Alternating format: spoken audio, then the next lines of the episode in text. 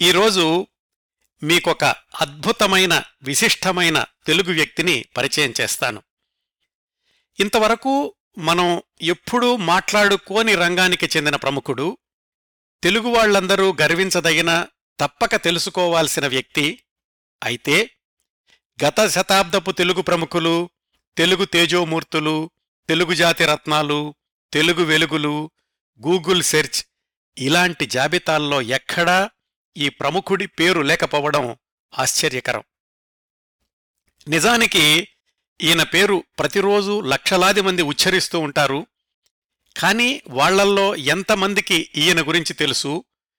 ఈయన ఫలానా అని తెలిసినా ఆయన ప్రత్యేకతలు కాని భారతదేశంలోని అత్యంత కీలకమైన శాస్త్ర సాంకేతిక రంగాల్లో ఆయన చేసిన సేవలు కాని ఎంతమంది గుర్తుంచుకున్నారు?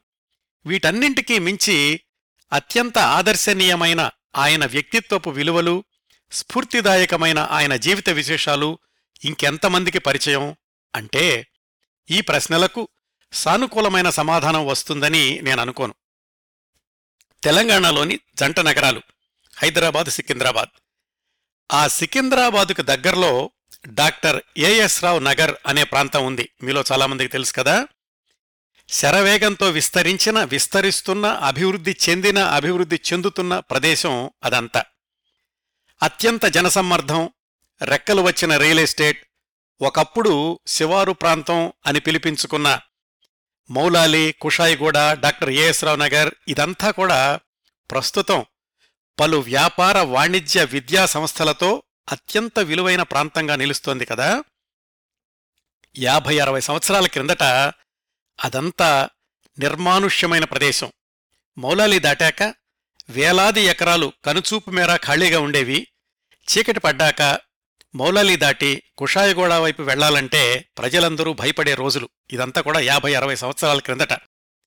అలాంటి ప్రదేశంలో పంతొమ్మిది వందల అరవై ఏడులో నెలకొల్పబడిన కీలకమైన ఎలక్ట్రానిక్ పరికరాల ప్రభుత్వ రంగ సంస్థ electronic corporation of India limited. ECIL. ఈరోజు ఆ ప్రాంతమంతా అంతలా విలసిల్లుతోంది అంటే దానికి ప్రధాన కారణం యాభై ఐదు సంవత్సరాల క్రిందట ప్రారంభమైన ఈసీఐఎల్ అనే ఎలక్ట్రానిక్ పరిశ్రమ. ఆ పరిశ్రమ అక్కడకు రావడంలో కీలకమైన పాత్ర పోషించిన తెలుగువాడు డాక్టర్ ఏఎస్ రావు గారు డాక్టర్ అయ్యగారి సాంబశివరావు గారు ఆయన పేరు మీద అభివృద్ధి చెందిన నివాస ప్రాంతమే డాక్టర్ ఏఎస్ రావు నగర్. అందుకే మొదట్లో చెప్పాను ఈయన పేరు రోజు లక్షలాది మంది ఉచ్చరిస్తూ ఉంటారు అన్నాను కదా అదే డాక్టర్ ఏఎస్ రావు నగర్ అనే పేరు. ఆ డాక్టర్ ఏఎస్ రావు గారి జీవిత విశేషాలే ఈనాడు మన టాక్ షోలోని ప్రధాన అంశం. డాక్టర్ ఏఎస్ రావు గారు వృత్తిపరంగా చెప్పుకోవాలంటే ప్రధానంగా ఆయనొక శాస్త్రవేత్త సైంటిస్ట్. శాస్త్రవేత్తగా ఆయన శాస్త్ర సాంకేతిక రంగాలకు చేసిన ముఖ్యంగా ఎలక్ట్రానిక్ రంగంలో ఆయన చేసిన పరిశోధనలు రూపొందించిన పరికరాలు ఈ జాబితా చెప్పుకోవాలంటే చాలా పెద్దది. పంతొమ్మిది వందల యాభై ఆరులో రూపొందించబడిన స్వతంత్ర భారతదేశపు మొట్టమొదటి పరమాణు రియాక్టర్ అప్సరా దాని రూపకల్పనలో ఒక ప్రధానమైన పాత్ర పోషించారు డాక్టర్ ఏఎస్ రావు గారు. ఆనాటి ప్రముఖ శాస్త్రవేత్తలు హుమీ భాభా విక్రమ్ సారాభాయ్ సర్ సివి రామన్ ఇలాంటి వాళ్ళతోటి కలిసి పనిచేసిన అనుభవం డాక్టర్ ఏఎస్ రావు గారిది. భారతదేశానికి స్వాతంత్ర్యం వచ్చిన తొలి దశాబ్దాల్లో ప్రభుత్వం కొన్ని కీలకమైన నిర్ణయాలు తీసుకుంది. శాస్త్ర సాంకేతిక రంగాల్లో స్వావలంబన అనేది ముఖ్యం. మన కాళ్ళ మీద మనం నిలబడాలి. మన దేశానికి కావాల్సిన సాంకేతిక పరికరాలను మనమే అభివృద్ధి చేసుకోవాలి ఉత్పత్తి చేసుకోవాలి అనేవి ఆ నిర్ణయాల్లో కొన్ని. అందులో భాగంగానే భారతదేశంలోని వివిధ కీలకమైన రంగాలు అంటే defence security railways space research medical ఇలాంటి వాటన్నింటికీ అవసరమైన ఎలక్ట్రానిక్ పరికరాలు మనమే డిజైన్ చేసుకుని మనమే తయారు చేసుకోవాలి. అలా చెయ్యాలంటే ఏమేమి అవసరం? అనే విషయాలు నిర్ధారించడానికి పంతొమ్మిది వందల అరవై మూడులో హోమీబాబా అధ్యక్షతన ఒక కమిటీని నియమించింది ప్రభుత్వం. దానిలో ఒక కీలకమైన సభ్యుడు డాక్టర్ ఏఎస్ రావు గారు. ఆ కమిటీ నివేదిక ఫలితంగానే ఈసీఐఎల్ సంస్థకు రూపకల్పన జరిగింది. ఈసీఐఎల్ సంస్థ హైదరాబాదుకు రావడం అనేది అంత తేలిగ్గా సాధ్యపడలేదండి. దాన్ని సాధ్యపడేలాగా చేసిన మహనీయుడు డాక్టర్ ఏఎస్ రావు గారు. కేవలం ఆ పరిశ్రమను హైదరాబాదుకు తీసుకురావడమే కాదు ఆ సంస్థ రాబోయే దశాబ్దాల్లో పటిష్టంగా నిలిచేలాగా ఎంతో ముందుచూపుతో ప్రణాళికలు రూపొందించిన మార్గదర్శి విజనరీ డాక్టర్ ఏఎస్ రావు గారు. వివరాలని తర్వాత చెప్తాను. కేవలం సైంటిస్ట్ అనో ఈసీఎల్ పరిశ్రమ స్థాపనకు కీలకమైన వ్యక్తనో మాత్రమే కాదండి డాక్టర్ ఏఎస్ రావు గారు నిఖార్సైన మానవతావాది విలువల కోసం నిలబడిన వ్యక్తి. నిస్వార్థత నిజాయితీ అంకితభావం కష్టే ఫలి అనే సిద్ధాంతాన్ని మనసారా నమ్మి ఆచరించడం పరిశ్రమ అంటే ఉత్పత్తులే కావచ్చు కానీ అంతకు మించి కార్మిక సంక్షేమం ప్రధానం అని అభ్యాసాత్మకంగా నిరూపించడం ఇలాంటివన్నీ డాక్టర్ ఏఎస్ రావు గారి వృత్తి జీవితంలో ప్రధానంగా కనిపిస్తాయి. ఇవి డాక్టర్ ఏఎస్ రావు గారి వృత్తి జీవితంలో హైలైట్స్ అయితే ఆయన వ్యక్తిగత జీవితం అడుగడుగునా స్ఫూర్తిదాయకం. ఐదో తరగతి పూర్తవగానే చదువు ఆపేయాల్సిన ఆర్థిక ఇబ్బందుల్లోంచి అమెరికాలోని స్టాన్ఫర్డ్ యూనివర్సిటీలో ఇంజనీరింగ్ చేసే స్థాయికి ఎదిగిన ఆయన పట్టుదల కృషి ఎదుర్కొన్న క్లిష్టమైన పరిస్థితులు ఇవన్నీ అత్యంత స్ఫూర్తిదాయకం. డాక్టర్ ఏఎస్ రావు గారి సమగ్ర జీవిత చిత్రణ తెలుసుకోబోయే ముందు ఆయన మానస పుత్రిక అయిన ఈసేయల్ సంస్థ ప్రత్యేకతల గురించి క్లుప్తంగా తెలుసుకోవాలి. అప్పుడే శిఖర సమానమైన ఏఎస్ రావు గారి ప్రతిభ మనకు అర్థమవుతుంది. ఈసీఐఎల్ ఒక యాభై సంవత్సరాల వెనక్కి అంటే పంతొమ్మిది వందల డెబ్భై ప్రాంతాలకు వెళ్తే అందరూ తేలికగా పోల్చుకోగల ఒకటి రెండు ఉదాహరణలు చెప్తాను. పంతొమ్మిది వందల డెబ్భై ప్రాంతాల్లో భారతదేశంలో కంప్యూటర్లు అంటే అదొక పెద్ద వింత. ఎక్కడో పెద్ద పెద్ద సంస్థల్లో దిగుమతి చేసుకున్న ఐబిఎం కంప్యూటర్లు ఉండేవి. వాటి మీద పనిచేయడం సంగతి పక్కన పెట్టి వాటిని చూడాలన్నా గాని ప్రత్యేకమైన అనుమతి ఉండాలి ఆ రోజుల్లో. సాఫ్ట్వేర్ అన్న పదమే చాలామందికి తెలీదు. ఏ యూనివర్సిటీలోనూ సాఫ్ట్వేర్ కోర్సులనేవి ఉండే కాదు.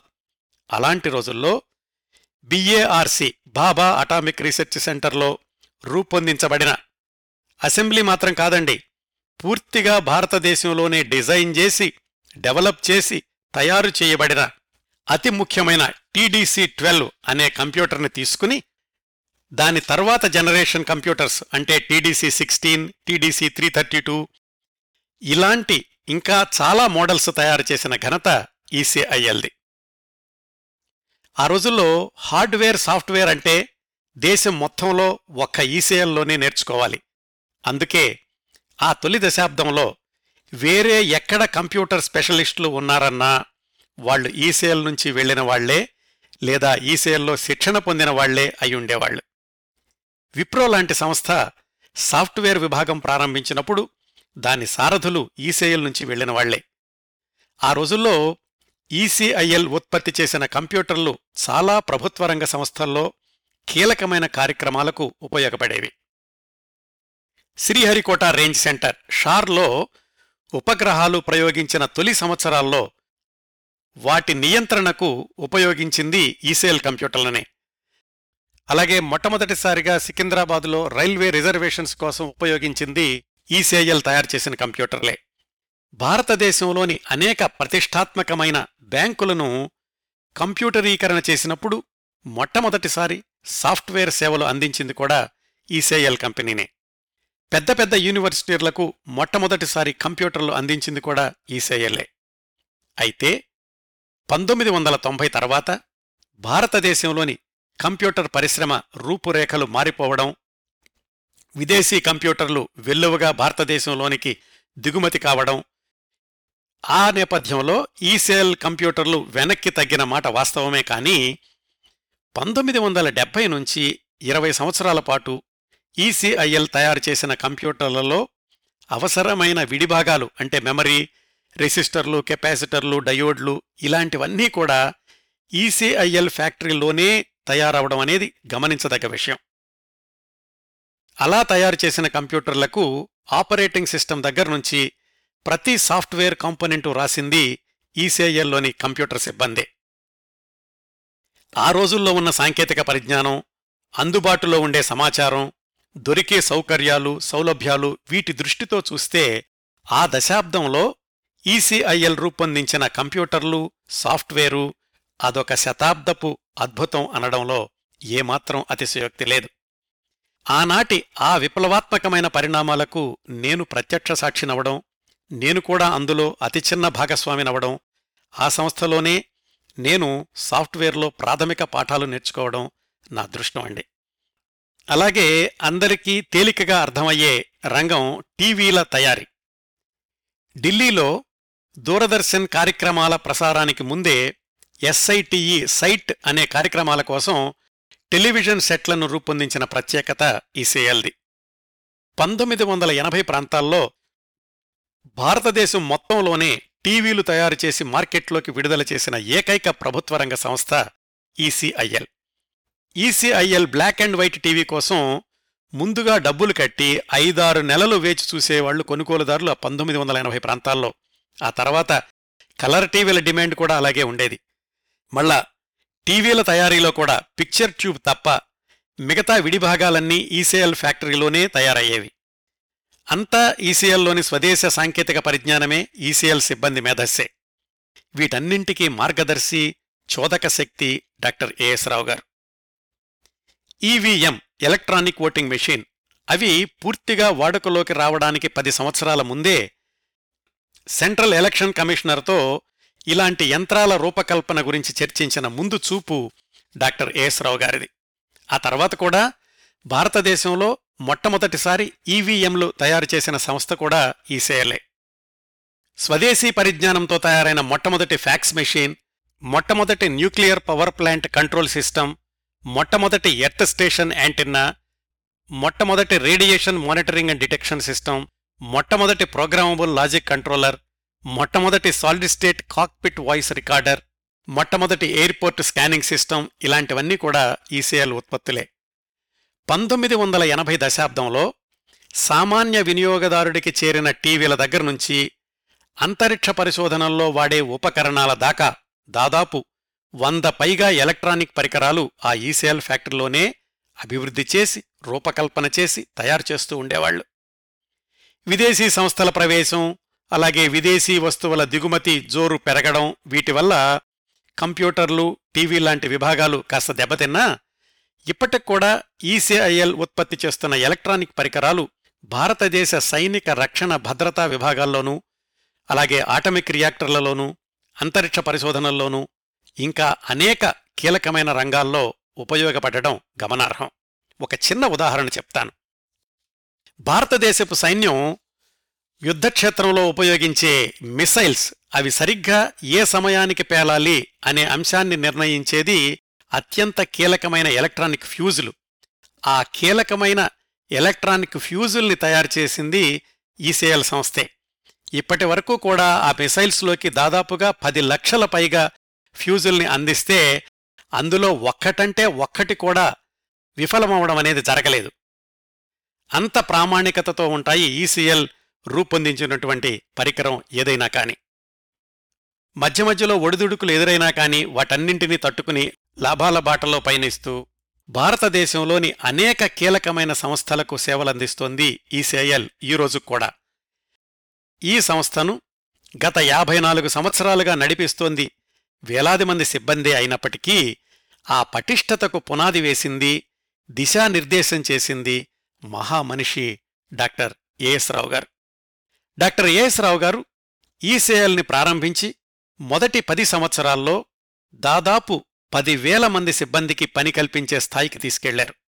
ఇదంతా చేయడానికి ముందు ఆయనేమీ పెద్ద పారిశ్రామికవేత్త కాదు పరిశ్రమలో నడిపిన అనుభవం లేదు ప్రైవేటు సంస్థల పెట్టుబడులు లేవు. ప్రభుత్వ రంగ సంస్థ అనగానే ఎన్ని పరిమితులు ఇంకెన్ని రాజకీయాలు ఉంటాయో ఊహించుకోవచ్చు. అలాంటి వాతావరణంలో ఈసీఐఎల్ సంస్థను ముందుకు తీసుకెళ్ళింది ఏఎస్ రావు గారి మేధస్సుకు తోడుగా ఆయన దృఢ సంకల్పం కష్టపడే మనస్తత్వం కార్మికుల్ని కుటుంబ సభ్యుల్లాగా చూసుకునే యాజమాన్య విధానాలు. ఈ ఉపోద్ఘాతంతో ఏఎస్ రావు గారి ప్రత్యేకతల గురించి భారతదేశంలోని ఎలక్ట్రానిక్స్ రంగానికి ఆయన చేసిన సేవల గురించి శ్రోతలకు ఒక అంచనా వచ్చిందనుకుంటాను. ఇంతకీ ఏఎస్ రావు గారి బాల్యం చదువు ఇలా ప్రభుత్వ పరిశోధనా సంస్థల్లో కీలకమైన స్థానాలకు ఎదగడం ఎలా జరిగింది అన్న ప్రశ్నకు సమాధానమే ఆయన జీవన ప్రస్థానం. అత్యంత స్ఫూర్తిదాయకం. ఆ విశేషాల్లోకి వెళ్ళబోయే ముందు ఈ కార్యక్రమంలోని సమాచార సేకరణకు నాకు సహకరించిన వారందరికీ కృతజ్ఞతలు తెలియచేయడం నా విద్యుక్త ధర్మం. ఈసీఐఎల్ సంస్థతో దశాబ్దంన్నర పైగా నాకున్న అనుబంధం నా వృత్తి జీవితపు తొలి పాఠాలు ఈ ఫ్యాక్టరీ ఆవరణలోనే నేర్చుకున్నాను. అక్కడే ఎదిగాను. ఇప్పటికూడా సాఫ్ట్వేర్ రంగంలో నేను కొనసాగుతున్నాను అంటే కారణం ఈసీఐఎల్ నేర్పిన సాఫ్ట్వేర్ తొలి పాఠాలే. ఈ కార్యక్రమం కోసం ఇంకా నేను సంప్రదించిన ఒక పుస్తకం AS Rao scientist visionary and humanist. దీన్ని రాసింది SR Vijayakar EVR Rao MR Parthasarathy. అలాగే డాక్టర్ ఏఎస్ రావు గారు విశ్రాంత జీవితంలో ఎప్పుడైనా సభల్లో ప్రసంగించాల్సిన సందర్భాలొచ్చినప్పుడు ఆయన తరచూ సంప్రదించిన వ్యక్తి డాక్టర్ వికే ప్రేమ్చంద్ గారు. ప్రేమ్చంద్ గారు డాక్టర్ ఏఎస్ రావు గారి సమయంలోనే ఈసేఎల్లో చేరి సాఫ్ట్వేర్ విభాగానికి నేతృత్వం వహించారు. అలాగే హైదరాబాదులో మొట్టమొదటి ప్రైవేటు సాఫ్ట్వేర్ కంపెనీ ఫ్రాంటియర్ టెక్నాలజీస్ని స్థాపించిన ప్రత్యేకత కూడా వికే ప్రేమ్చంద్ గారిది. ఆయనతో నేను గంట పైగా ఫోన్లో మాట్లాడి ఏఎస్ రావు గారి గురించి ఆయన ప్రత్యక్షంగా గమనించిన ఎన్నో విశేషాలు తెలుసుకున్నాను. ఇంకొక వ్యక్తి ఏఎస్ రావు గారి సమగ్ర జీవిత చరిత్ర వ్రాసిన డిఎం మోహన్ రావు గారితో మాట్లాడి ఇంకా కొన్ని విశేషాలు తెలుసుకున్నాను.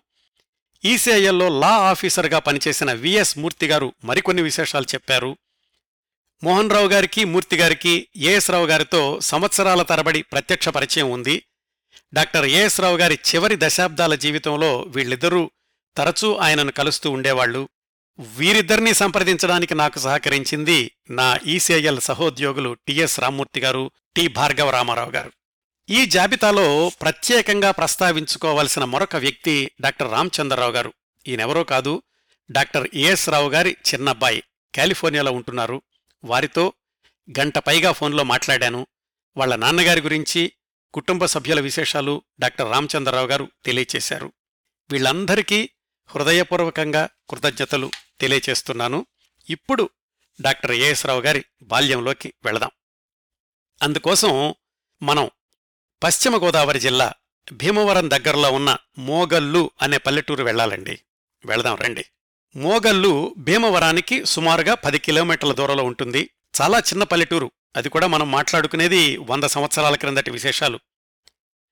కొంతమంది పరిశోధకులు అల్లూరి సీతారామరాజు గారు పుట్టింది కూడా మోగల్లే అని అంటారు.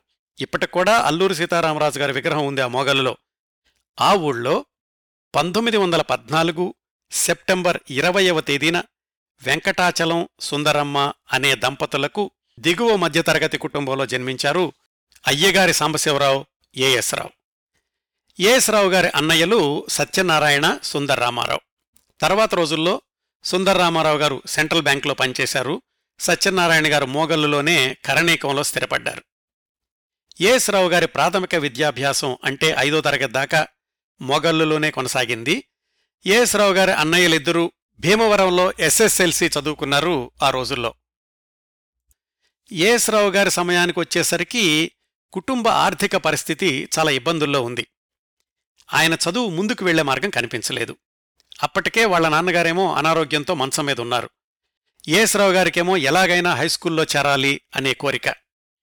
తణుకులో ఒక పెద్ద మనిషి ఎలాగో ఏఎస్ రావు గారి గురించి తెలుసుకుని ఒకరోజు భోజనం పెట్టి మా ఇంట్లో వసతి ఇస్తానబ్బాయి మిగతావి నువ్వెక్కడన్నా చూసుకో. కావాలంటే మా ఊరొచ్చి చదువుకో అన్నారు. ఆయన ఔదార్యం వల్ల తణుకులో హైస్కూలు చదువు కోసం వెళ్ళారు ఏఎస్రావు గారు. హైస్కూల్లో చేరిన తొలి రోజుల్లోనే వాళ్ళ నాన్నగారు కాలధర్మం చేశారు. ఏఎస్రావు గారికి సహాయం చేస్తానన్న వంగూరి వారు ఒకరోజు భోజనానికే కదా ఒప్పుకుంది. మిగతా రోజుల భోజనం కోసమని ఆయన ఇంటింటికి వెళ్ళి అడిగారు. అలాంటి రోజుల్లో ఇలాంటి ప్రక్రియను వారాలు చేయడమని వారాల అబ్బాయి అని ఆయన ఇంటింటికి వెళ్ళి అడిగినప్పుడు ఎవరికి వాళ్ళు నువ్వు మా కులం సరే కాని మా శాఖ కాదు మేం భోజనం పెట్టం అనేవాళ్ళు. అతి కష్టం మీద మరొక నాలుగు రోజులకి భోజనాలు పెట్టేవాళ్ళని కుదుర్చుకోగలిగారు ఏఎస్రావు గారు. శని ఆదివారాలు మాత్రం ఎవరో దొరకలేదు. అందుకని ఏం చేసేవాళ్ళంటే ఆ రెండు రోజులు ముందు రోజు మినుములు నానబెట్టుకుని అవి తిని కడుపు నింపుకునేవాళ్ళు. ఈ వారం వారం భోజనం పెట్టేవాళ్ళు కూడా ఒక్కోసారి విసుక్కుంటూ ఉండేవాళ్ళు. ఆయన తింటుండగానే నిష్ఠూర మాటలు మాట్లాడుతూ ఉండేవాళ్ళు చెంపల మీదగా కారే కన్నీరు తుడుచుకుంటూ అలాగే కడుపు నింపుకుని బయటపడేవాళ్ళు ఏసరావు గారు. తాము విసుక్కుంటూ భోజనం పెడుతున్న పదేళ్ళ సాంబులే నలభై సంవత్సరాల తర్వాత పద్మభూషణ్ ఏఎస్ రావు అవుతారని ఎవరు ఊహిస్తారు? బహుశా అంత చిన్నతనంలోనే ఎదురైన ఆ అనుభవాలే ఏఎస్ రావు గారిలో నాస్తిక భావాలకు మానవతావాదానికి బీజాలు వేశాయేమో ఆయన జీవితాంతం మానవత్వమే మతం అని నమ్మారు ఆచరించారు. హైస్కూలు చదువు కొనసాగిన రోజులు కూడా వాళ్ళ అన్నయ్యలు చేయగలిగినంత సహాయం చేసేవాళ్ళు హైస్కూలు అయిపోగానే మళ్ళీ చదువు ఆపేయాల్సిన పరిస్థితులు ఎదురైనాయి ఏఎస్రావు గారికి. అప్పుడు అవకాశం మరొక మహానుభావుడి రూపంలో కనిపించింది. ఆయనే విజయనగరం మహారాజా గారు. అప్పట్లో విజయనగరం మహారాజా గారు తన కాలేజీలో చదువుకునే అర్హులైన పేద పిల్లలకు తమ సత్రంలో వసతి ఇచ్చి ఉచితంగా భోజనం పెట్టేవాళ్ళు ఆ విషయం ఎవరో చెప్పారు ఏఎస్రావు గారికి. బంధుమిత్రుల సహాయంతో ఛార్జీలకు డబ్బులు తీసుకుని విజయనగరం వెళ్ళి ఇంటర్మీడియట్లో చేరారు. ఉండడానికి భోజనానికి ఇబ్బంది లేదు. కానీ కాలేజీ ఫీజులు పుస్తకాల ఖర్చులు ఇతర ఖర్చులు ఇవన్నీ ఉంటాయి కదా? ఇంటి వద్ద నుంచి సహాయం వచ్చినప్పుడు పర్వాలేదు. అలా ఆలస్యమైనప్పుడు కానీ రానప్పుడు కానీ ఏఎస్రావు గారు ఆ విజయనగరంలో దేవాలయాల దగ్గరికి వెళ్ళి భక్తుల వద్ద నుంచి అర్ధనా బేడ అడిగి వాటితో ఫీజులు కట్టడం పుస్తకాలు కొనుక్కోవడం ఇలా చేస్తుండేవాళ్ళు ఈ విషయాలన్నీ ఆయనే స్వయంగా ఆత్మీయులతో చెప్పుకున్నారు. అలా రెండేళ్ళు గడిచాయి. పంతొమ్మిది వందల ముప్పై ఐదు వచ్చింది ఏఎస్రావు గారి వయసు ఇరవై ఒక్క సంవత్సరాలు. విజయనగరంలో ఇంటర్మీడియట్ పూర్తి చేశారు. నిజానికి అన్ని ఒడిదుడుకుల మధ్య ఆయన చదువు ఏ దశలో ఎప్పుడైనా ఆగిపోయే పరిస్థితి. కాని ఎలాగైనా పెద్ద చదువులు చదవాలి అన్న ఒక్క కోరిక ఏఎస్రావు గారిని కష్టాలు నష్టాలు బాధలు బరువులు అవమానాలు అవరోధాలు అన్నీ భరించే శక్తిని ఇచ్చింది. ఇంటర్మీడియట్ మార్కులవి చూశాక వాళ్ళన్నయ్యలు మరికొంతమంది బంధువులు వీళ్ళందరూ ఏమన్నారంటే పై చదువుల కోసం మాకు తోచినంత సహాయం చేస్తాము నువ్వు వెళ్ళి చదువుకో అని పంతొమ్మిది వందల ముప్పై ఐదులో వారణాసి పంపించారు. వారణాసిలోని బీహెచ్యు బెనారస్ హిందూ యూనివర్సిటీలో బీఎస్సీ చదవడానికి వెళ్ళారు ఆ విధంగా ఏఎస్రావు గారు. సహాయం చేస్తామన్న వాళ్ళు పెద్ద ధనవంతులేం కాదు వాళ్ళకు వీలైనప్పుడు వాళ్ళు పంపించేవాళ్ళు సహాయం అందని రోజుల్లో ఏఎస్రావు గారి పరిస్థితి చాలా క్లిష్టంగా ఉండేది బెనారస్లో. మిత్రుల దగ్గర అప్పు తీసుకోవడం తప్పనిసరి అయ్యేది. పుస్తకాలు కూడా సొంతంగా కొనుక్కునేటటువంటి సౌలభ్యం లేదు కాబట్టి క్లాస్మేట్స్ దగ్గర అరువు తీసుకుని చదవాల్సిందే. మామూలు రోజుల్లో పర్వాలేదు ఎవరో ఒకళ్ళు పుస్తకాలు ఇచ్చేవాళ్ళు. అదే పరీక్షల సమయం వచ్చేసరికి పాఠ్య పుస్తకాలు దొరకడం కష్టంగా ఉండేది. ఎందుకంటే ఎవరికి వాళ్ళు చదువుకోవాలి కదా? మరి మనసుంటే మార్గం ఉంటుంది అన్నట్లుగా పరీక్ష రోజుల్లో యేసరావు గారు ఏం చేసేవాళ్ళంటే సాధారణంగా రేపటి పరీక్షకి ఇవాళ చదువుతారు కదా అందరూ ఎల్లుండి పరీక్షకు అవసరమైన పుస్తకాలు ఖాళీగానే ఉంటాయి. అవి తీసుకుని చదువుకునేవాళ్ళు ఏఎస్రావు గారు. అంటే ఎల్లుండి పరీక్షలకి ఇవాళ చదువుకునేవాళ్ళు రేపటి పరీక్షకే నిన్న చదివేవాళ్ళు. ఇంత కష్టపడి ఆయన పుస్తకాలు అరువు తెచ్చుకుని చదువుకున్నారండి బీఎస్సీలో ఉండగా. ఇలా కొనసాగుతున్న బీఎస్సీలో మొదటి సంవత్సరం ఫైనల్ పరీక్షలు వ్రాసే సమయానికి హాల్ టికెట్ రాలేదు.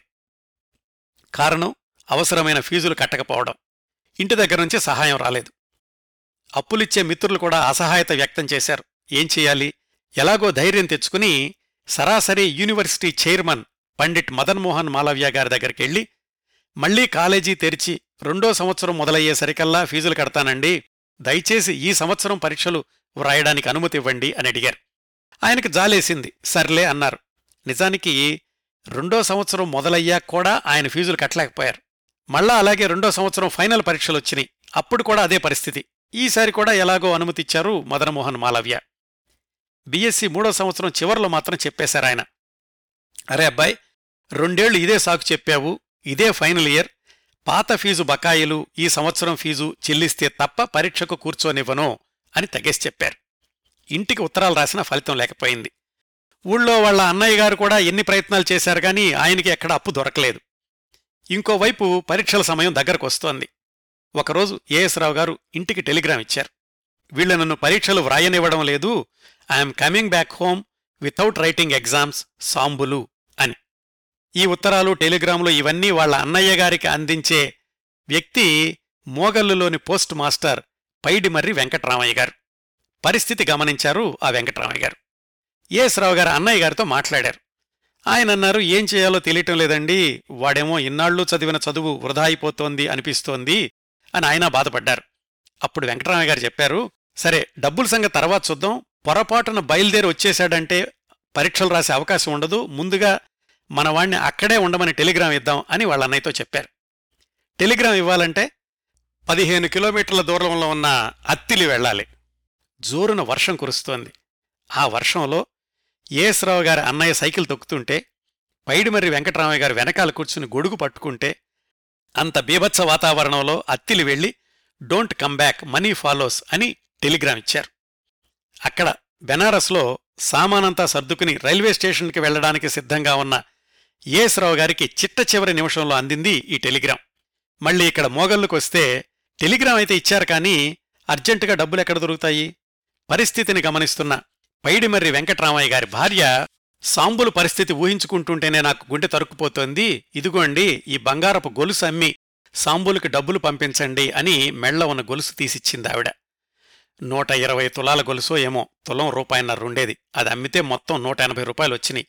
మళ్ళీ అత్తిలికి వెళ్ళి అర్జెంటుగా టెలిగ్రాఫిక్ మనీ ఆర్డర్ పంపితే సినిమాల్లో పతాక సన్నివేశంలాగా ఏఎస్ రావు గారు బీఎస్సీ చివరి సంవత్సరం పరీక్ష వ్రాయగలిగారు. తరువాతి దశాబ్దాల్లో ప్రతిష్టాత్మకమైన శాంతిస్వరూప్ భట్నాగర్ అవార్డు గ్రహీత అయిన ప్రఖ్యాత శాస్త్రవేత్త డాక్టర్ ఏఎస్ రావు గారు విద్యార్థి సాంబులుగా ఉన్న రోజుల్లో బీఎస్సీ ఫైనల్ ఇయర్ ఎగ్జామ్స్ రాసిన సంఘటన అది. బీఎస్సీ అయ్యాక కూడా అక్కడే ఎంఎస్సీలో చేరారు. పంతొమ్మిది వందల ముప్పై ఎనిమిది ఏప్రిల్లో ఎంఎస్సీ మొదటి సంవత్సరంలో ఉండగా ఆయనకు కాకినాడకు చెందిన అన్నపూర్ణమ్మ గారితో వివాహం అయింది. అన్నపూర్ణమ్మ గారి నాన్నగారు ఆ రోజుల్లో కాకినాడలో సబ్ ఇన్స్పెక్టర్గా పనిచేస్తూ ఉండేవాళ్ళు పంతొమ్మిది వందల ముప్పై తొమ్మిదిలో ఆయన పాతికేళ్ళ వయసులో బెనారస్ హిందూ యూనివర్సిటీ నుంచి ఎంఎస్సీ ఫిజిక్స్ పట్టా అందుకున్నారు. ఆ తర్వాత అక్కడ యూనివర్సిటీలోనే డిమాన్స్ట్రేటర్గా చేరి ఐదు సంవత్సరాలు పనిచేశారు. ఆ రోజుల్లోనే మహాత్మాగాంధీ జవహర్లాల్ నెహ్రూ ఎన్జీ రంగా ఇలాంటి ప్రముఖులు క్యాంపస్కి వచ్చి ఉపన్యాసాలిస్తుండేవాళ్ళు భారతదేశ స్వాతంత్రోద్యమం ముమ్మరంగా కొనసాగుతున్న రోజులు కదా అవి. ఆ ఉపన్యాసాలు ఎస్ రావు గారిలో మరొక కోణాన్ని ప్రేరేపించాయి. అదేంటంటే దేశభక్తి దేశసేవ ఆయన డిమాన్స్ట్రేటర్గా పనిచేస్తున్న ఆ సంవత్సరాల్లోనే ఆ యూనివర్సిటీ నుంచి కొంతమంది స్టూడెంట్సు అమెరికా పై చదువుల కోసం వెళ్ళడం ప్రారంభమైంది. ఇది గమనించిన ఏఎస్ రావు గారికి తాను మాత్రం ఎందుకు ప్రయత్నాలు చేయకూడదు అనిపించింది.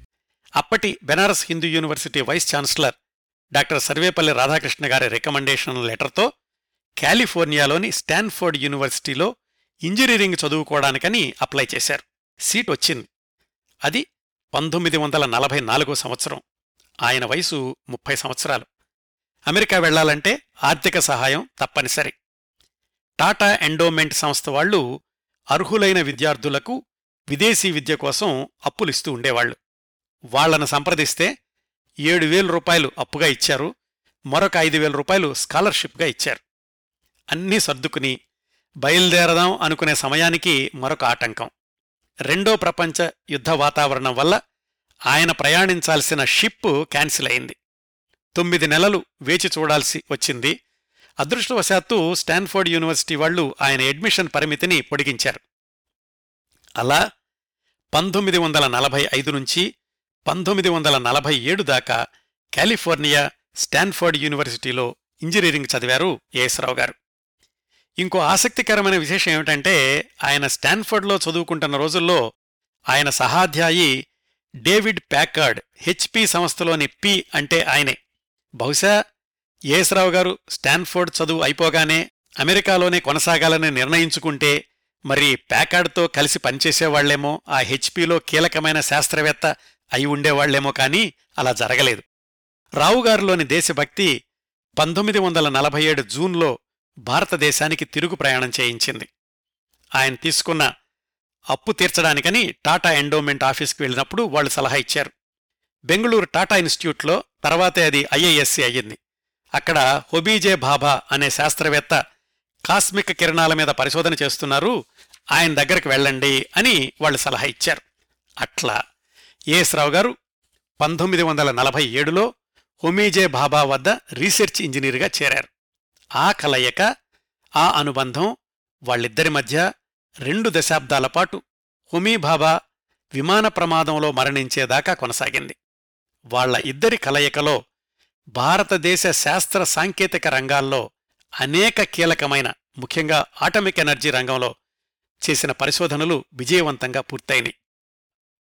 ఆ రోజుల్లో టాటా ఇన్స్టిట్యూట్ ఫిజిక్స్ డిపార్ట్మెంట్ హెడ్గా పనిచేస్తున్న ఆయన సర్ సివి రామన్ గారు. ఆయనతో కూడా కలిసి పనిచేసే అవకాశం లభించింది ఏఎస్రావు గారికి.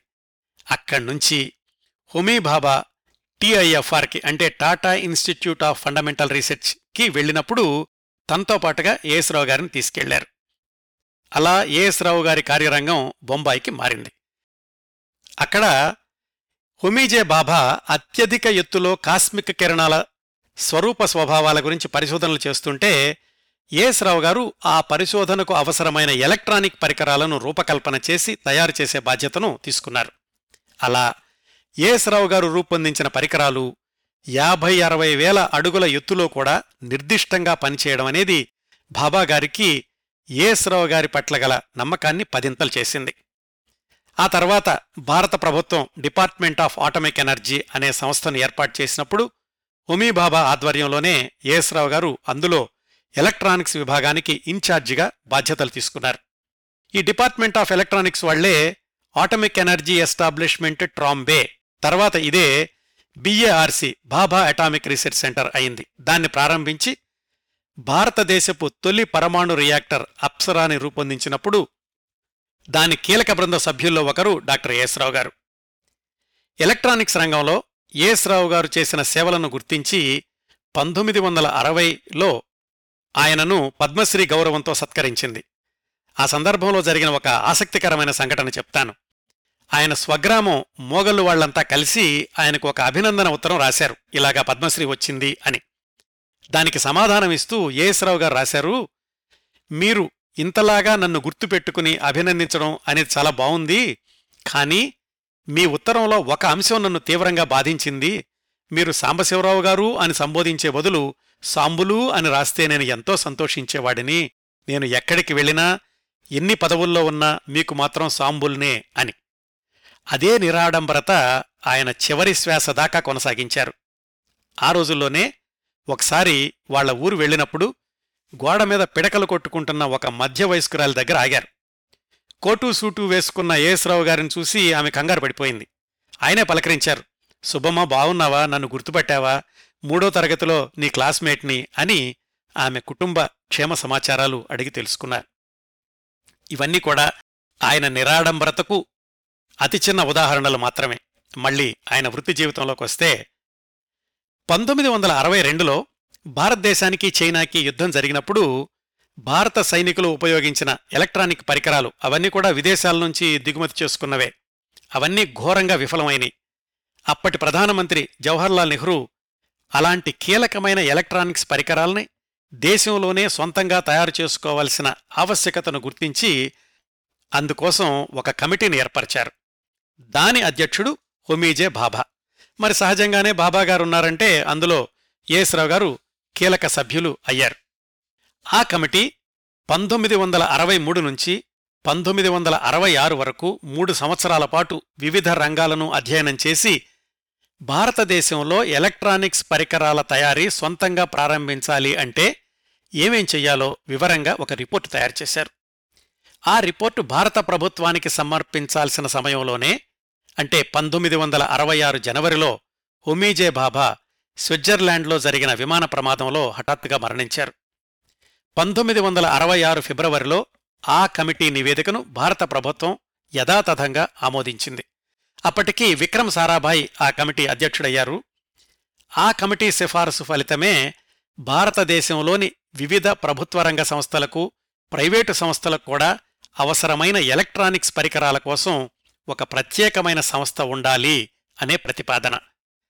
అప్పటికీ బీఏఆర్సీలో ఎలక్ట్రానిక్స్ విభాగంలో ఈ పని జరుగుతోంది. దానికి నాయకత్వం కూడా ఏఎస్ రావు గారే.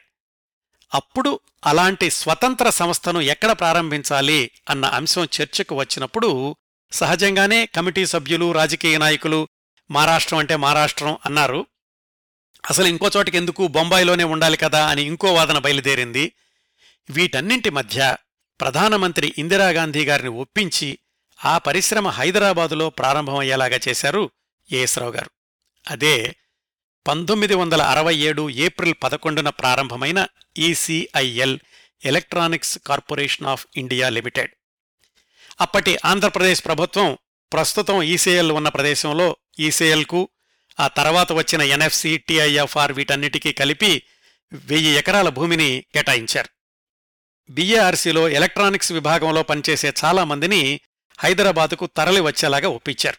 వాళ్ళు చేస్తున్న పరికరాలు వాటికి అవసరమైన యంత్రాలు తదితర సామాగ్రి వీటన్నిటినీ తీసుకుని హైదరాబాద్కు వచ్చేశారు ఆ బీఏఆర్సీలోని ఎలక్ట్రానిక్ విభాగంలో చాలామంది అప్పటికీ ఇంకా ఫ్యాక్టరీ నిర్మాణం కాలేదు కాబట్టి సనత్ నగర్లో ఉన్న కొన్ని షెడ్స్లో ప్రారంభమైంది మొట్టమొదటి ఈసీఎల్ ప్రభుత్వ రంగ సంస్థ. ఫ్యాక్టరీ నిర్మాణం పూర్తి కాగానే పంతొమ్మిది వందల డెబ్బైలో ప్రస్తుతం ఉన్న చోటికి మారింది ఈసీఐఎల్ ఏఎస్ రావు గారు మొట్టమొదటి మేనేజింగ్ డైరెక్టర్గా విక్రమ్ సారాభాయ్ గారు చైర్మన్గా నియమించబడ్డారు. అప్పటి వరకు ఏఎస్ రావు గారికి రీసెర్చ్ అండ్ డెవలప్మెంట్ ల్యాబ్స్ని నడిపిన అనుభవమే కానీ ఫ్యాక్టరీని ప్రారంభించడం నడపడం ఇలాంటి వాటిల్లో అస్సలు అనుభవం లేదు. బీఆర్సీలో చాలామంది అన్నారు ఆ ఇది మొదలయ్యానా నడిచేనా తొందరలోనే అందరూ తిరిగి బొంబాయి వచ్చేస్తారులే అని. అలాంటి వాళ్ళ నమ్మకాలను వమ్ము చేస్తూ బాధ్యత ఇచ్చిన వాళ్ళందరి నమ్మకాలను నిజం చేస్తూ ఈసీఐఎల్ ఫ్యాక్టరీని ప్రారంభమైన కొద్ది సంవత్సరాలకే తన కాళ్ళ మీద తను నిలబడేలాగా చేశారు డాక్టర్ ఏఎస్రావు గారు. మూడు వందల మందితో ఐదు విభాగాలతో ప్రారంభమైన సంస్థను పది సంవత్సరాల్లో పదివేల మంది సిబ్బంది ఇరవై పైగా విభాగాలతో పనిచేసేలాగా అభివృద్ధి చేశారు. కార్మిక సమస్యలు సమ్మెలు ఇలాంటి వాటిని కూడా చాలా సమర్థవంతంగా సానుభూతితో పరిష్కరించేవాళ్ళు ఏఎస్రావు గారు. సంస్థ ప్రారంభమైన తొలి సంవత్సరాల్లోనే అంటే పంతొమ్మిది వందల అరవై తొమ్మిదిలో ఆయనకు ప్రతిష్టాత్మకమైన శాంతి స్వరూప్ భట్నాగర్ అవార్డు లభించింది. అదే సంవత్సరం ఆంధ్ర యూనివర్సిటీ ఏఎస్ రావు గారిని గౌరవ డాక్టరేట్తో సత్కరించింది. అప్పట్నుంచి ఏఎస్ రావు గారు డాక్టర్ ఏఎస్ రావు గారు అయ్యారు. పంతొమ్మిది వందల డెబ్బై రెండులో పద్మభూషణ్ అవార్డును అందుకున్నారు. పంతొమ్మిది వందల అరవై ఏడు నుంచి పంతొమ్మిది వందల డెబ్బై ఎనిమిదిలో ఆయన పదవీ విరమణ చేసేదాకా ఈసేఎల్ సంస్థను సొంత బిడ్డలా పెంచి పోషించారు డాక్టర్ ఏఎస్రావు గారు. పరిశ్రమ పరిశోధన ఉత్పత్తులు వినియోగదారులు అమ్మకాలు ఇవన్నీ ఒకవైపు చూసుకుంటూనే కార్మికుల సంక్షేమానికి పెద్ద పీట వేసే కార్యక్రమాలు ఎన్నో చేపట్టారు మొట్టమొదటి మేనేజింగ్ డైరెక్టర్గా డాక్టర్ ఏఎస్రావు గారు. ఈసీఐఎల్ ఆ పక్కనే వచ్చినటువంటి ఎన్ఎఫ్సి ఈ రెండు ఫ్యాక్టరీల సిబ్బందికి కలిపి ఈసీఐఎల్ ఎదురుగుండానే సిబ్బంది క్వార్టర్స్ ఉండేవి చాలా పరిమిత సంఖ్యలో. మరి పదివేల మంది పనిచేసిన రోజుల్లో వేలాది మంది కార్మికులు నగరం నలుమూలల నుంచి కంపెనీ నడిపే ప్రత్యేకమైన బస్సుల్లో వస్తుండేవాళ్ళు ఈసీఎల్కి అలాంటి నేపథ్యంలో ఈసీఎల్ సిబ్బందికి సొంత ఇళ్ళు కట్టుకునే అవకాశం కల్పిస్తే బావుంటుంది అని డాక్టర్ ఏఎస్రావు గారే స్వయంగా పూనుకుని ఈసేయల్లో పనిచేసే కొంతమంది అధికారులకు ఆ బాధ్యత అప్పగించారు. వాళ్ళంతా కలిసి ఆ దగ్గరలోనే స్థలాన్ని సేకరించి గృహ నిర్మాణం చేపట్టబోయే ముందు ఆ ప్రాంతానికి డాక్టర్ ఏఎస్ రావు గారి పేరు పెట్టాలి అని ఏకగ్రీవంగా తీర్మానించారు. అదే విషయం ఆయనకి చెప్పినప్పుడు డాక్టర్ ఏఎస్ రావు గారు ససేమిరా ఒప్పుకోలేదు. ఇది మీ ప్రాజెక్టు మీరు ఇళ్ళు కట్టుకుంటున్నారు దానికి నా పేరెందుకు అని ఆయన తిరస్కరించారు. సిబ్బంది పదే పదే బతిమాలిన మీదట అయిష్టంగానే ఆయన అంగీకరించారు. అలా ఏర్పడిందే మొట్టమొదట్లో మనం ప్రస్తావించుకున్న doctor AS Rao Nagar. ECIL factory ఎదుగుతున్న రోజుల్లోనే తొలి దశాబ్దాల్లో ఫ్యాక్టరీ వెనకాల ఉన్న ఖాళీ స్థలంలో కొన్ని ఎకరాల మేర కూరగాయ తోటలు వేయించారు డాక్టర్ ఏసరావు గారు. వాటికి కావలసినటువంటి విత్తనాలవి బిఏఆర్సీ నుంచి కూడా తెప్పించారు.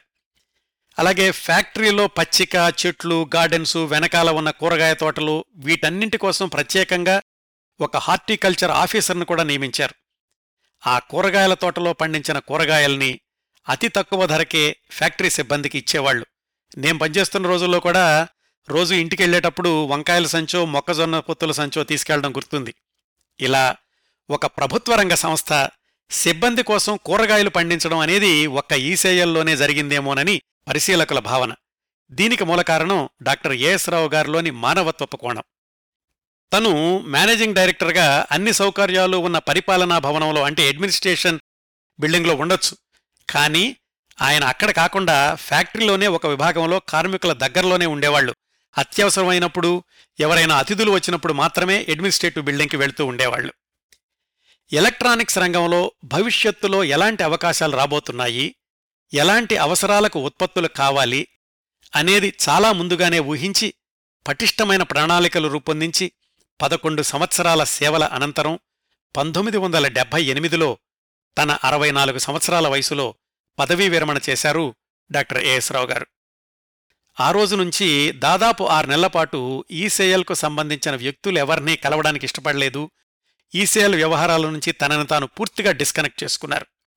ఆ ఆరు నెలల తర్వాత కూడా ఆయన తిరిగి ఫ్యాక్టరీలో అడుగుపెట్టిన సందర్భాలు వేళ్ళ మీద లెక్కబెట్టగలిగినన్నే అని ఆనాటి పరిస్థితుల్ని దగ్గరగా చూసిన వాళ్ళు చెప్తారు. కారణం నిబద్ధత. తల్లిదండ్రులు లేకుండా బిడ్డలు ఎదగడం నేర్చుకోవాలి. బిడ్డలకు దూరంగా జీవించడం తల్లిదండ్రులు అలవాటు చేసుకోవాలి. ఈసేఎల్ నా బిడ్డే కానీ ఇంకా దాని కాళ్ళ మీద అది నిలబడాలి. నా తర్వాత ఉన్నవాళ్ళందరూ కూడా సమర్థవంతులైన నాయకులే. ఆ నమ్మకం నాకు ఉంది. అందుకే ఇంకా ఫ్యాక్టరీ విషయాల్లో నేను ఏమాత్రం జోక్యం చేసుకోను అని నిర్ణయించుకుని అంత నిబద్ధతతోనూ ఒక కర్మయోగిలా జీవించిన ఆదర్శ వ్యక్తిత్వం ఏసరావు గారిది. ఈసీఐఎల్ ఫ్యాక్టరీకి పది కిలోమీటర్ల దూరంలో ఉన్న స్నేహపురిలో స్వగృహంలో నివాసం ఉన్నారు ఆ తర్వాత పాతికేళ్ళపాటు ఏఎస్రావు గారు. తర్వాత రోజుల్లో అప్పుడప్పుడు తన ఇంటి బాల్కనీలో నిల్చుని దూరంగా రోడ్డు మీద వరుసగా వెళ్ళే ఈసీఐఎల్ షిఫ్ట్ బస్సుల్ని చూస్తూ ఉండేవాళ్ళట నిర్లిప్తంగా నిర్వికారంగా. పదివేల మందికి ఉపాధి కల్పించే స్థాయికి ఈసేల్ని అభివృద్ధి చేసిన సమర్థుడు పద్మశ్రీ పద్మభూషణ్ శాంతి స్వరూప్ భట్నాగర్ అవార్డు గ్రహీత భారతదేశపు ఎలక్ట్రానిక్ పరిశ్రమ పితామహుడు డాక్టర్ ఎస్ రావు గారి విశ్రాంత జీవితం అతి సాధారణంగా అతి నిరాడంబరంగా ఆశ్రమ జీవితంలాగా గడిచింది.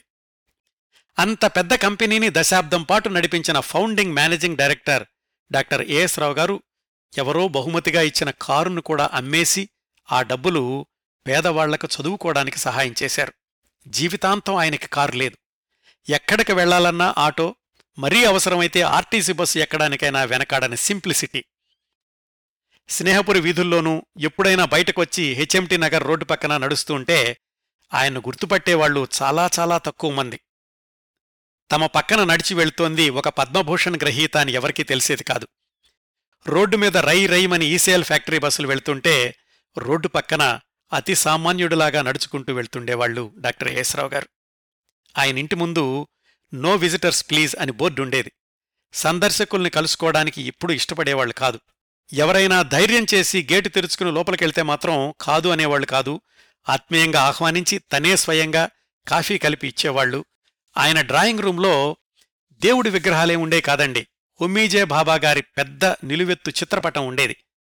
ఎవరితో ఏ విషయం మాట్లాడినా ఒక్కసారైనా హోమీబాబానే నాకు గురువు నా మార్గదర్శి నేను ఏం సాధించానని మీరందరూ అనుకుంటున్నారో వాటన్నింటికీ కారణం హోమీబాబా ఇచ్చిన ధైర్యం ఆయన చూపించిన వాత్సల్యం అంటుండేవాళ్ళు ఇంతకీ డాక్టర్ ఏసరావు గారి గురించి కష్టాలకు ఎదిరీది ఎదిగిన వ్యక్తిగా ఒక శాస్త్రవేత్తగా ఎలక్ట్రానిక్స్ పరిశ్రమ ప్రముఖుడిగానే మాట్లాడుకున్నాం కానీ ఆయన కుటుంబ సభ్యుల వివరాలు కానీ తండ్రిగా కుటుంబ పెద్దగా ఏఎస్రావు గారి గురించి తెలుసుకోలేదు కదా? ఆ విశేషాలు చెప్తాను. ఇవన్నీ కూడా వాళ్ళ అబ్బాయి డాక్టర్ రామచంద్రరావు గారు చెప్పారు. ఏఎస్రావు గారికి ఏడుగురు సంతానం నలుగురు అబ్బాయిలు ముగ్గురు అమ్మాయిలు. ముగ్గురు అబ్బాయిలు ముగ్గురు అమ్మాయిలు ప్రస్తుతం అమెరికాలోనే ఉంటున్నారు. ఒక అబ్బాయి మాత్రం వియత్నాంలో ఉంటున్నారు. ఇందులో ఐదుగురు మెడికల్ డాక్టర్లే. కాలచక్రాన్ని ఒక్కసారి వెనక్కి తిప్పి ఒక సంఘటనని తెలుసుకుందాం. డాక్టర్ ఏఎస్రావు గారు పంతొమ్మిది వందల నలభై ఐదులో స్టాన్ఫర్డ్ యూనివర్సిటీలో ఉన్నత చదువుల కోసం వెళ్ళారని తెలుసుకున్నాం కదా. అప్పటికీ ఆయనకు ఇద్దరు సంతానం ఒక అబ్బాయి ఒక అమ్మాయి. ఆ అమ్మాయి వయసు రెండు సంవత్సరాలు. అమెరికా నుంచి తిరిగి వచ్చేటప్పుడు ఆ పాప కోసం గౌన్లు అవి తెచ్చారు. దురదృష్టవశాత్తు ఆయన వచ్చేటప్పటికీ ఆ పాప అనారోగ్యంతో చనిపోయింది. జీవితంలో ఎన్ని ఇబ్బందులు ఎదురైనా ఎన్ని కష్టాలు ఎదురైనా నాన్నగారు కళ్ళనీళ్ళు పెట్టుకోవడం నేను చూడలేదు అని చెప్పారు వాళ్ళబ్బాయి.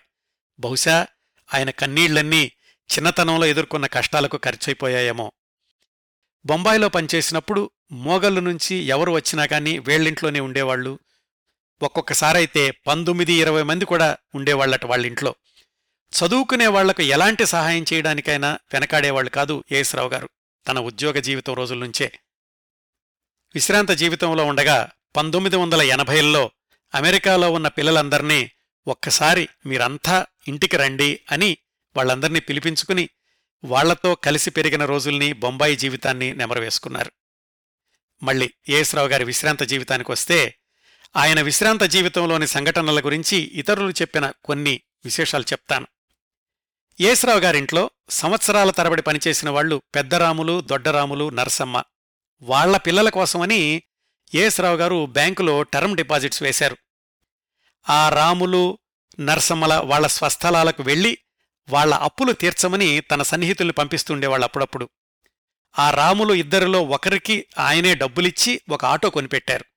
ఆ ఆటోలోనే డాక్టర్ ఏఎస్రావు గారు ఎక్కడికైనా వెళ్తుండేవాళ్ళు వెళ్ళిన ప్రతిసారీ ఆటో ఛార్జీలు చెల్లిస్తూ ఉండేవాళ్ళు ఆ నిబంధన మేరకే ఆయన ఆటో కొనిపెట్టారు. ఒకరోజు చీపురు కట్టలు అమ్ముకునే అమ్మాయి వచ్చిందట. నెత్తిమీద బరువు చంకలో పసిపాప. ఆ చీపురు కట్టలన్నీ ఏఎస్రావు గారే దించి మొత్తం ఎంతవుతుందో కనుక్కుని అన్నీ ఆయనే కొనేశారు. పక్కింటి ఆయన అడిగారు ఏంటండి ఇన్ని చీపుళ్ళు కొన్నారు ఏం చేసుకుంటారు? అని. అంటే ఆయన చెప్పారు పసిపాపతో ఆమె పడుతున్న బాధ చూడలేకపోయాను. నేను ఊరికే డబ్బులు ఇస్తానంటేనేమో ఆమె ఆత్మాభిమానం దెబ్బతింటుంది అందుకని అవన్నీ కొనేశాను అన్నారట. పాతికేళ్ళ విశ్రాంతి జీవితంలో డాక్టర్ ఏఎస్రావు గారు హాజరైన సెమినార్లు కానీ సభలు కానీ చాలా చాలా తక్కువ. ఎవరు వచ్చి అడిగినా మృదువుగా తిరస్కరిస్తూ ఉండేవాళ్ళు ఒకవేళ తప్పనిసరి వెళ్ళాల్సి వస్తే కారు కావాలని అడిగేవాళ్ళు కాదు తన దగ్గరున్న ఆటోలోనే వెళ్ళేవాళ్ళు ఆయన పుట్టినరోజుని డాక్టర్ ఏఎస్రావు నగర వాసులు చాలా ఘనంగా జరుపుకుంటారు ఇప్పటికి కూడా.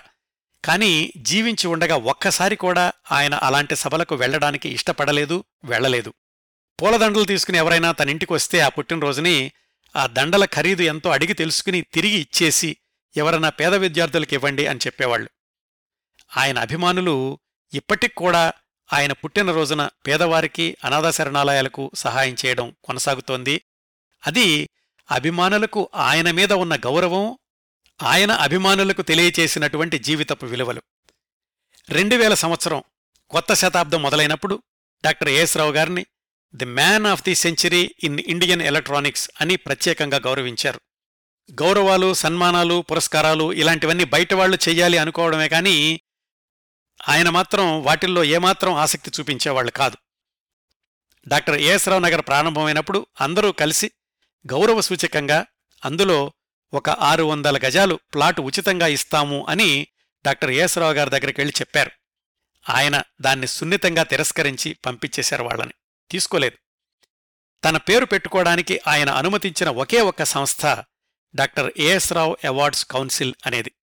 ప్రతి సంవత్సరం ప్రతిభావంతులైన విద్యార్థులకు నగదు పారితోషికం అందించే ప్రణాళికను గత ముప్పై సంవత్సరాలుగా అమలు చేస్తోంది ఆ doctor AS Rao awards council అనే సంస్థ.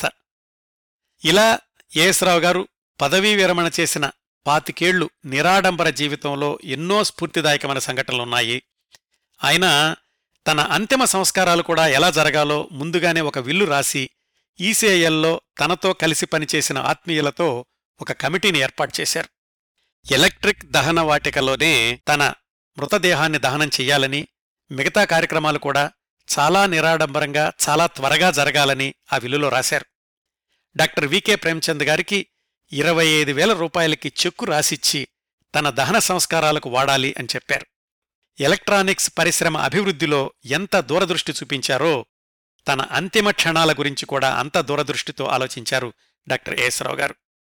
తన ఎనభై తొమ్మిది సంవత్సరాల వయసులో రెండు వేల మూడు అక్టోబర్ ముప్పై ఒకటిన హైదరాబాదులోని నిమ్స్ ఆసుపత్రిలో కన్నుమూశారు డాక్టర్ ఏసరావు గారు. ఆయన ఈసీఐఎల్ నుంచి విరమించిన రోజునే భారత ఎలక్ట్రానిక్స్ రంగంలో ఒక శకం ముగిసింది. ఆయన మృతితో ఆ ముగింపు అధికారికమైంది. ఆయన మృతదేహాన్ని ఆ మర్నాడు ఈసీఎల్ ఆవరణలో ఉంచారు. వేలాది మంది సిబ్బంది కన్నీళ్ళతో తమ ఒకనాటి నాయకుడికి అంతిమ నివాళి అర్పించారు. ఆయన కోరిక మేరకే బన్సీలాల్పేటలోని విద్యుత్ దహన వాటికలో ఆయన మృతదేహం పంచభూతాల్లో కలిసిపోయింది. ప్రస్తుతం ఏఎస్రావు గారి విగ్రహాలు డాక్టర్ ఏఎస్రావు నగర్లోనూ అలాగే ఈసేల్ ఫ్యాక్టరీ దగ్గర ఆయన స్వగ్రామమైనటువంటి మోగల్లులోనూ ఉన్నాయి. భారతదేశంలో ఎన్నో ప్రభుత్వ రంగ సంస్థలుండొచ్చు ఎంతోమంది వాటిని సమర్థవంతంగా నిర్వహించి ఉండొచ్చు కానీ ఈసేఎల్ సంస్థకు దాన్ని తొలి దశాబ్దం పాటు నడిపించిన ఏఎస్ రావు గారికి ఎన్నో ప్రత్యేకతలున్నాయి. ఈసేఎల్ సిబ్బందికి డాక్టర్ ఏఎస్ రావు గారికి మధ్యన పెరిగిన అనుబంధం నిలిచిన బంధం అధికారి కార్మికుల బంధం కాదు. అదొక ఆత్మీయతానుబంధం.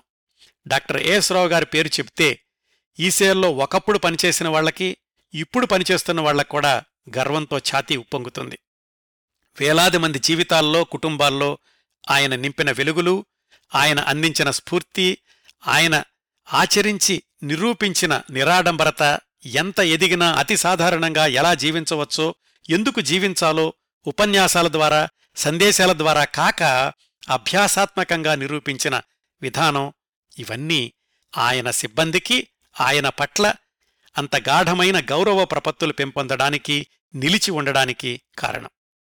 ఇదండి భారతదేశ ఎలక్ట్రానిక్స్ పరిశ్రమ పితామహుడు కర్మయోగి డాక్టర్ ఏఎస్ రావు గారి గురించి నేను సేకరించగలిగినంత సమాచారం. వృత్తి జీవితంలో నా ఉనికికి కారణమైన మాతృ సంస్థకు దాని మూలపురుషుడికి ఒక జ్ఞాపికగా ఈ కార్యక్రమాన్ని సమర్పిస్తున్నాను. ఈ కార్యక్రమాన్ని ఆదరించి అభిమానిస్తున్న శ్రోతలందరకు హృదయపూర్వకంగా కృతజ్ఞతలు తెలియచేసుకుంటున్నాను. మళ్ళీ వారం మరొక మంచి కార్యక్రమంతో కలుసుకుందాం. అంతవరకు నవ్వుతూ ఉండండి. మీ నవ్వులు పది మందికి పంచండి. మీ దగ్గర సెలవు తీసుకుంటోంది మీ కిరణ్ ప్రభ.